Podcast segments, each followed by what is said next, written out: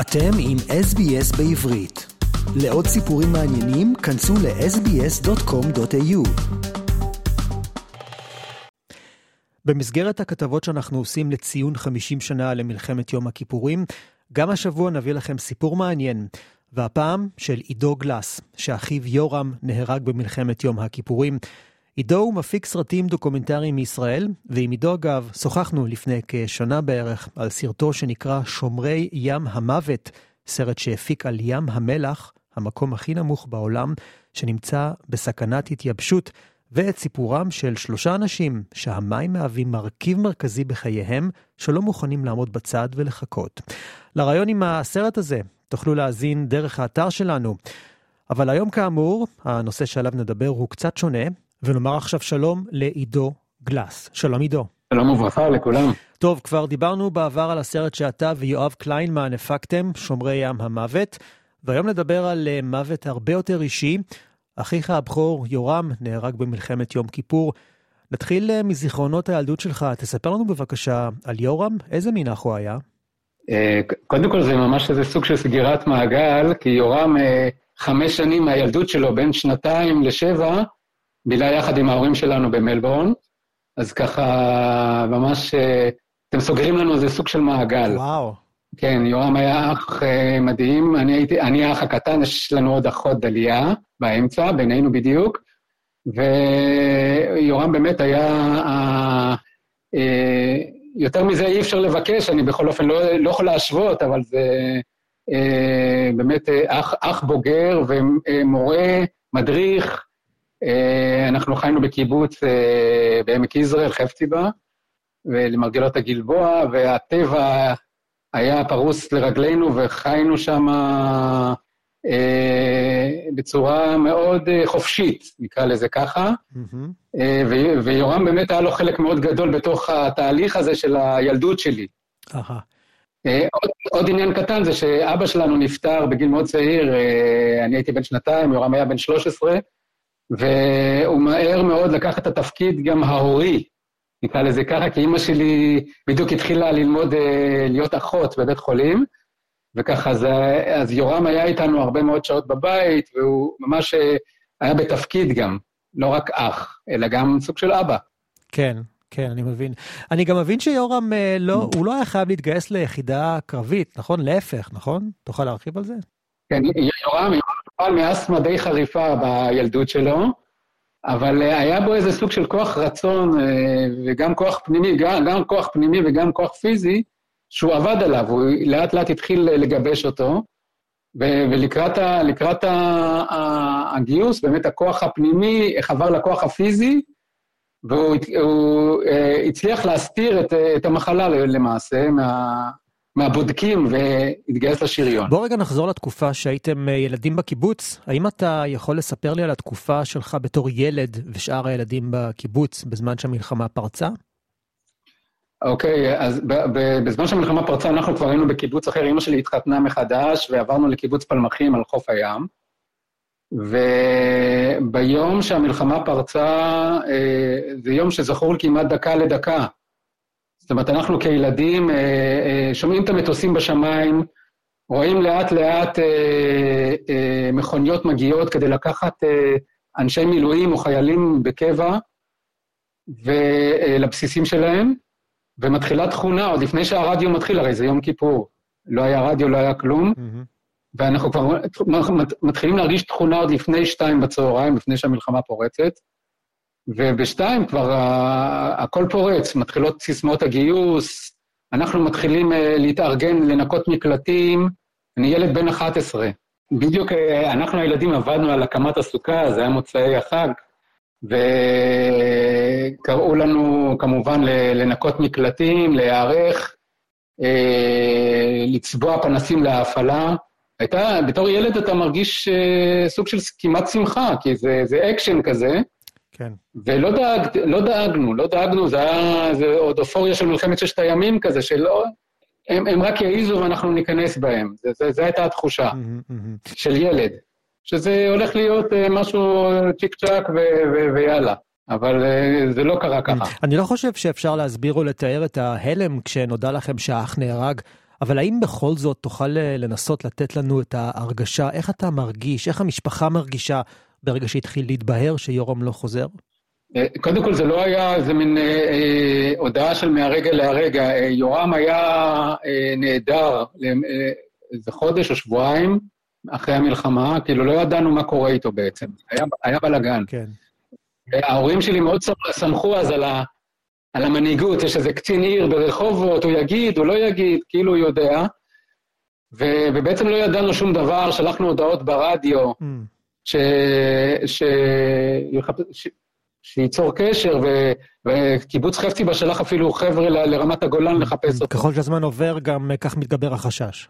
עולה, עולה החשש, אה, קוראים לנו, אה, מתחילות להגיע תמונות של שבויים מהצלב האדום בסוריה, וקוראים להורים שלי לתל אביב, אה, לשבת ולזהות אותו אולי בתמונות של שבויים שנפלו בסוריה.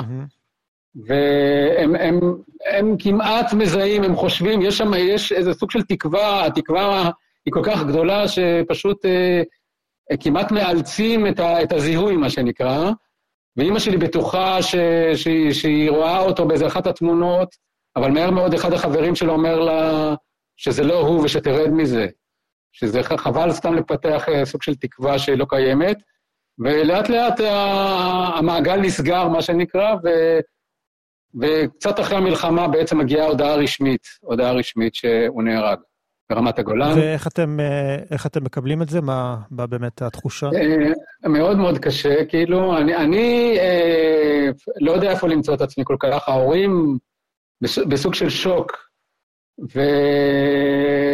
ולוקח, לוקח, אימא שלי בכלל עבדה בבתי חולים יחד עם פצועי מלחמה. היא בקושי מתפנה לכל, ה, לכל האירוע הזה. זה, זה בעצם אה, אה, נוחת עלינו כ, כרעם, כרעם ביום בהיר, ו, ומכאן מתחילים חיים אחרים, זאת אומרת, חיים של התמודדות בעצם. לאימא שלי לוקח אה, די הרבה זמן להתאושש. כן, אתה בן 11, אתה באמת עוד ילד, אתה יודע, פתאום נופלת עליך הודעה שאחיך נהרג, אתה יודע, זה, זה, זה, זה מעין, אני מתאר שזה שוק מסוים. זה בלתי, זה בלתי נתפס, זה בלתי נתפס, ויש איזה סוג של ציפייה ש... עוד רגע זה ייגמר והוא יבוא בשער והכל יהיה בסדר. אבל uh, המציאות היא המציאות, ומהר מאוד אתה, אתה, אתה לומד uh, לחיות עם זה, מה גם שאז uh, החיים היו מאוד מאוד חזקים, הרבה יותר חזקים, בטח בקיבוץ, כמעט לא היו טקסים או שבעה או, או, או עניינים כאלה, החברים מהצבא עוד נמצאים בחזית, אז אף אחד לא מגיע, אנחנו בעצם סוג של לבד.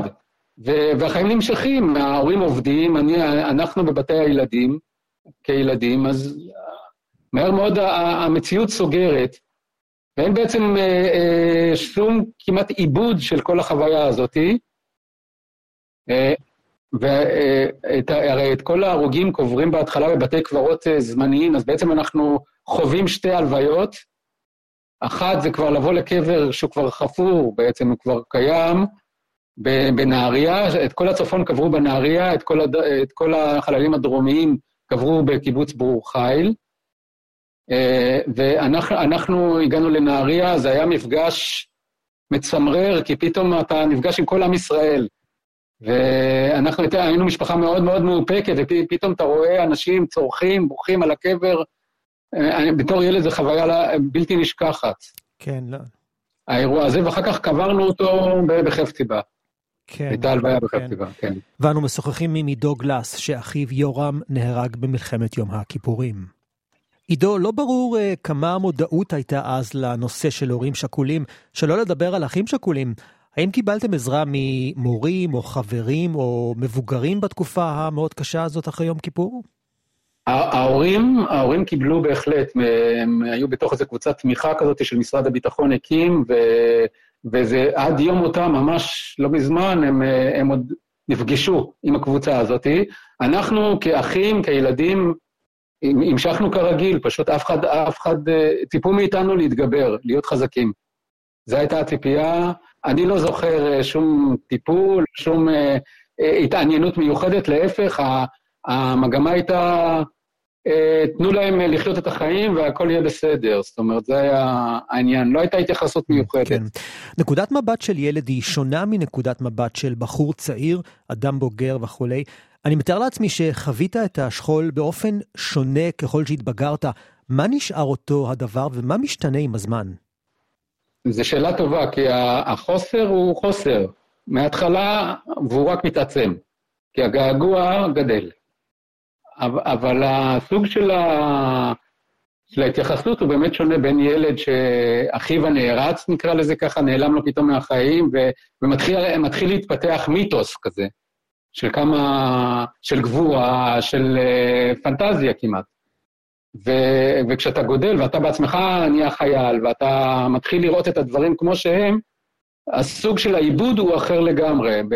מהר מאוד יש לך משפחה משל עצמך, נולדים הילדים, וגם הם מקבלים את המורשת הזאת באיזשהו אופן, כי אנחנו פעמיים בשנה אה, אה, נוסעים אה, ביום הכיפורים וביום הזיכרון אל, אל בית הקברות, ומספרים את הסיפור שלו, אז, אז נהיה כבר, זה נהיה איזה סוג של אירוע כזה, שהוא אירוע מלכד באיזשהו אופן. אני, אני חייב להגיד את זה לזכות ההורים שלי, שמהר מאוד הפכנו את האירועים האלה לבאמת, הם בחרו בחיים, הם באמת בחרו בחיים ולא לשקוע, והם פיתחו, המשיכו לפתח את עצמם ואותנו בצורה נפלאה, ו... ו... והאירוע... והאירועים האלה פעמיים בשנה הפכו להיות מין אירועים משפחתיים, שאנחנו נפגשים, כל השבט בעצם, עם המשפחה המורחבת, ובעצם תומכים אחד בשני, ו... וגם אה, זה בעצם אירוע משמח באיזשהו אופן. אירוע שיש בו הרבה מאוד אה, תמיכה ובנייה. אני רוצה רגע להתייחס למדינת ישראל והיחס שלה לגבי אחים ואחיות שחוו חוויה דומה. יש הטוענים שמדינת ישראל מתעלמת מהם. תוכל להתייחס לכך? בזמנים שלי זה היה בהחלט נכון, הייתה די התעלמות.